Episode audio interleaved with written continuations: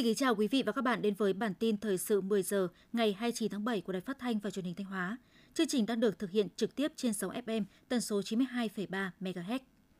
Thưa quý vị và các bạn, cách đây 93 năm, vào ngày 29 tháng 7 năm 1930, tại nhà đồng chí Lê Văn Sĩ, làng Yên Trường, xã Thọ Lập, huyện Thọ Xuân, dưới sự chủ trì của đồng chí Nguyễn Doãn Chấp, hội nghị thành lập Đảng bộ tỉnh Thanh Hóa trên cơ sở hợp nhất ba chi bộ cộng sản đầu tiên là Hàm Hạ, Thiệu Hóa và Thọ Xuân đã diễn ra. Suốt 93 năm qua, Đảng bộ tỉnh đã không ngừng lớn mạnh về mọi mặt, lãnh đạo phong trào cách mạng đi từ thắng lợi này đến thắng lợi khác, đưa Thanh Hóa bước lên một vị thế mới trong tiến trình phát triển quê hương đất nước. Tiếp bước truyền thống cách mạng vẻ vang của các thế hệ đi trước, Đảng bộ, chính quyền và nhân dân các dân tộc tỉnh Thanh Hóa nguyện đoàn kết một lòng, tập trung trí tuệ và nguồn lực, quyết tâm xây dựng và phát triển Thanh Hóa đến năm 2025. Trong nhóm các tỉnh dẫn đầu cả nước, một cực tăng trưởng mới ở phía Bắc của Tổ quốc, sớm trở thành tỉnh giàu đẹp, văn minh và hiện đại, tỉnh phát triển toàn diện và kiểu mẫu của cả nước. Chiều ngày 28 tháng 7, tại trường tiểu học và trung học cơ sở Đông Thịnh, huyện Đông Sơn, Phó Bí thư tỉnh ủy, Chủ tịch Ủy ban nhân dân tỉnh Thanh Hóa Đỗ Minh Tuấn trao quyết định tuyển dụng viên chức đối với cô giáo Lê Thị Thắm, phân công làm giáo viên ngoại ngữ ở huyện Đông Sơn. Lê Thị Thắm ở xã Đông Thịnh, huyện Đông Sơn bị khuyết tật bẩm sinh nhưng luôn giàu nghị lực vượt khó, nỗ lực học tập, rèn luyện. Tốt nghiệp khoa ngoại ngữ, trường đại học Hồng Đức, Lê Thị Thắm mở lớp dạy tiếng Anh miễn phí cho trẻ em trên địa bàn xã Đông Thịnh và khu vực lân cận. Lê Thị Thắm là điển hình tiên tiến trong học tập và làm theo tư tưởng, đạo đức, phong cách Hồ Chí Minh ở tỉnh Thanh Hóa, được tôn vinh khen thưởng tại lễ kỷ niệm 75 năm ngày Chủ tịch Hồ Chí Minh ra lời kêu gọi thi đua ái quốc. Tập thể lãnh đạo tỉnh Thanh Hóa chỉ đạo và các ngành chức năng cùng huyện Đông Sơn đã triển khai quy trình tuyển dụng đặc cách viên chức đối với cô giáo Lê Thị Thắm. Phát huy lợi thế của địa phương ven biển và có nhiều diện tích mặt nước ao hồ, thời gian qua, ngành thủy sản Thanh Hóa đã thực hiện nhiều giải pháp phát triển đồng bộ cả khai thác và nuôi trồng. Tổng sản lượng thủy sản 6 tháng năm 2023 của Thanh Hóa đạt hơn 105.000 tấn, giá trị sản xuất trên 3.250 tỷ đồng, tăng hơn so với cùng kỳ. Riêng giá trị xuất khẩu thủy sản đến nay đã đạt 134 triệu đô la Mỹ một năm, vượt so với mục tiêu đề ra đến năm 2025 là 125 triệu đô la Mỹ. Vào dịp hè, số bạn đọc là học sinh và thiếu nhi đến Thư viện tỉnh Thanh Hóa tăng lên. Mỗi ngày phòng đọc tổng hợp lại thư viện có thể đón trên 500 lượt bạn đọc, chủ yếu là các em học sinh trung học phổ thông. Các em đến thư viện vì ở đây có nhiều tư liệu, sách tham khảo quý mà ở trường không có. Nhằm đáp ứng tốt nhu cầu bạn đọc, Thư viện tỉnh đã tăng cường bổ sung gần 30.000 bản sách các loại, thường xuyên tổ chức và đổi mới hình thức trưng bày, giới thiệu sách mới đến bạn đọc. Chỉ sau 4 tháng giao quân chấn áp tội phạm tín dụng đen, Công an tỉnh Thanh Hóa đã khởi tố 98 vụ án, 131 bị can, với số tiền cho vay nặng lãi khoảng 1.000 tỷ đồng, thu lợi bất chính hơn 100 tỷ đồng. Qua thống kê của Công an Thanh Hóa, trên địa bàn tỉnh có hơn 800 cá nhân, cơ sở, đối tượng kinh doanh có dấu hiệu hoạt động tín dụng đen. Các đối tượng hoạt động tín dụng đen chủ yếu với hình thức cho vay với lãi suất cao, cầm đồ và bốc họ, đúc bóng cơ sở kinh doanh tài chính dịch vụ cầm đồ. Khi người vay không có khả năng trả nợ hoặc trả nợ không đúng hạn vì lãi suất cao, thì các đối tượng ném chất bẩn vào nhà của con nợ để đe, đe dọa, gây sức ép, khủng bố tinh thần, tạo tâm lý hoang mang, lo sợ cho người dân.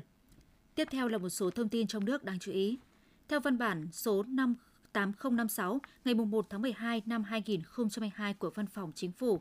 nghỉ lễ Quốc khánh ngày 2 tháng 9 sẽ bắt đầu từ ngày 1 tháng 9 năm 2023 đến hết ngày 4 tháng 9 năm 2023. Công chức viên chức nghỉ lễ Quốc khánh năm 2023 từ thứ 6 ngày 1 tháng 9 đến hết thứ 2 ngày 4 tháng 9 dương lịch. Đợt nghỉ lễ này bao gồm 2 ngày nghỉ lễ Quốc khánh, một ngày nghỉ hàng tuần và một ngày nghỉ bù, ngày nghỉ hàng tuần theo quy định của Bộ Lao động.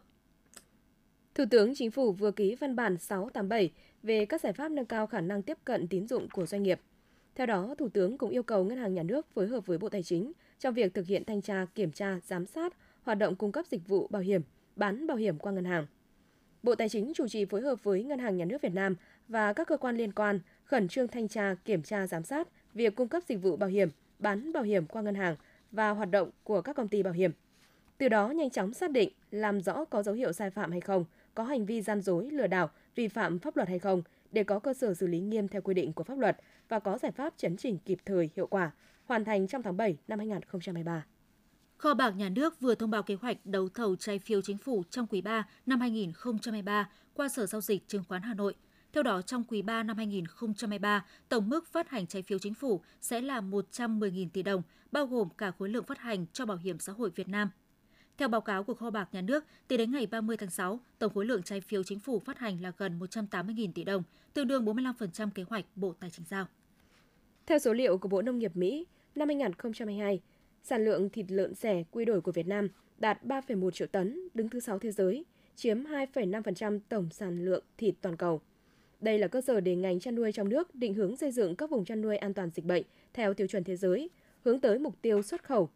6 tháng đầu năm nay, giá trị xuất khẩu sản phẩm chăn nuôi đạt 232 triệu đô la Mỹ, tăng 26,5% so với cùng kỳ. Việt Nam hiện có 67 nhà máy chế biến sản phẩm chăn nuôi quy mô công nghiệp, góp phần gia tăng giá trị sản phẩm từ 15 đến 20%. Tập đoàn Điện lực Việt Nam EVN kiến nghị chính phủ và các bộ ngành cho phép EVN tiếp tục được sớm điều chỉnh giá bán lẻ điện trong thời gian tới để đảm bảo cân bằng kết quả sản xuất kinh doanh. Theo thông tin từ tập đoàn này, nếu thanh toán tiền điện theo đúng hợp đồng thì theo tính toán dự kiến bắt đầu từ tháng 7 năm 2023 đến tháng 12 năm 2023, EVN sẽ thiếu hụt dòng tiền. Để đảm bảo dòng tiền thanh toán chi phí mua than, dầu khí phục vụ sản xuất điện, hiện EVN đang nợ tiền của các đơn vị phát điện. Thời gian tới, EVN có khả năng không cân đối đủ tiền để thanh toán chi phí mua điện cho các đơn vị phát điện, ảnh hưởng đến khả năng hoạt động liên tục của các nhà máy điện và do đó ảnh hưởng đến việc cung cấp đủ điện. Theo Tổng công ty Điện lực Hà Nội, lượng điện tiêu thụ trên toàn thành phố ngày 27 tháng 7 lập đỉnh mới với trên 101 triệu kWh, vượt gần 1 triệu kWh so với lượng điện tiêu thụ cao nhất năm 2022. Theo đó, trong tháng 7, do nắng nóng kéo dài, tiêu thụ điện trong sinh hoạt trên địa bàn thành phố tăng rất cao, phần lớn do nhu cầu sử dụng nhiều thiết bị làm mát như điều hòa, nhiệt độ, quạt, tủ lạnh tại các gia đình. Do đó, việc sử dụng điện tiết kiệm vẫn là một hành động cần thiết giúp đảm bảo ổn định nguồn cung và góp phần vận hành hệ thống điện an toàn. Từ ngày 27 tháng 7 đến ngày 29 tháng 7, Ban chỉ đạo quốc gia vận động hiến máu tình nguyện phối hợp với Trung ương Hội chữ thập đỏ Việt Nam, Viện Huyết học, Truyền máu Trung ương tổ chức chương trình tôn vinh 100 người hiến máu tiêu biểu toàn quốc năm 2023. Đây là năm thứ 15 hoạt động này được tổ chức ở nước ta. Mỗi năm có 100 tấm gương tiêu biểu từ khắp mọi miền đất nước được lựa chọn tôn vinh. Tổng số đã có 1.500 lượt đại biểu được biểu dương. Họ đều là những tấm gương hiến máu, hiến tiểu cầu thường xuyên và cả trong những tình huống khẩn cấp, đồng thời đã tích cực vận động hàng trăm, hàng nghìn người tham gia hiến máu. Theo Bộ trưởng Bộ Giáo dục và Đào tạo Nguyễn Kim Sơn, hiện Bộ Giáo dục và Đào tạo đang phối hợp với Bộ Nội vụ kiến nghị xem xét nâng phụ cấp ưu đãi với giáo viên mầm non, giáo viên tiểu học. Hai bộ bước đầu thống nhất và đang làm việc với các bộ ngành khác để sớm triển khai trong thời gian tới. Ngoài ra, Bộ cũng đã phối hợp với Bộ Lao động, Thương binh và Xã hội đang xem xét đưa giáo viên mầm non là ngành nghề nặng nhọc độc hại. Ngoài ra, đưa chủ trì xây dựng luật nhà giáo, trong đó lưu ý các chính sách đối với nhà giáo vùng sâu, vùng xa, vùng khó khăn để động viên đối tượng này. Bộ Công an cho biết, đến nay đã cấp trên 82,8 triệu thẻ căn cước công dân gắn chip, thu nhận và phê duyệt 52,9 triệu hồ sơ cấp định danh điện tử, trong đó đã kích hoạt 31,7 triệu tài khoản, chiếm 59,9% tổng tài khoản phê duyệt. Trên VNeID ghi nhận 574.406 lượt khai báo thông tin lưu trú, 3.309 tin phản ánh về an ninh trật tự. Đáng chú ý, việc đẩy mạnh kết nối chia sẻ trong và ngoài ngành tiếp tục phục vụ tốt công tác phòng chống tội phạm. Điển hình như phát hiện, bắt giữ 312 đối tượng truy nã, trong đó có 52 trường hợp phát hiện qua công tác cấp căn cước công dân, 23 trường hợp phát hiện qua công tác đăng ký, quản lý cư trú.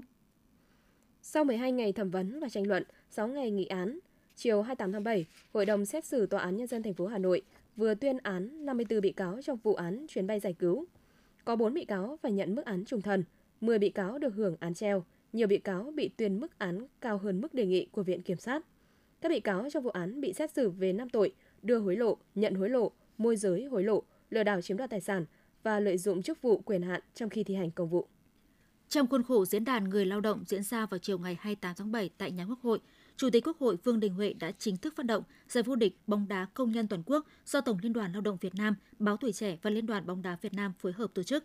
Sự kiện phát động giải vô địch bóng đá công nhân toàn quốc nhằm đánh dấu khởi động cho chuỗi hoạt động của giải đấu từ tháng 9 năm 2023 đến tháng 11 năm 2023 với thể thức thi đấu trên sân cỏ nhân tạo theo luật bóng đá 7 người do Tổng cục Thể dục Thể thao ban hành. Tổng giá trị giải thưởng là 800 triệu đồng cùng nhiều phần quà tặng khác.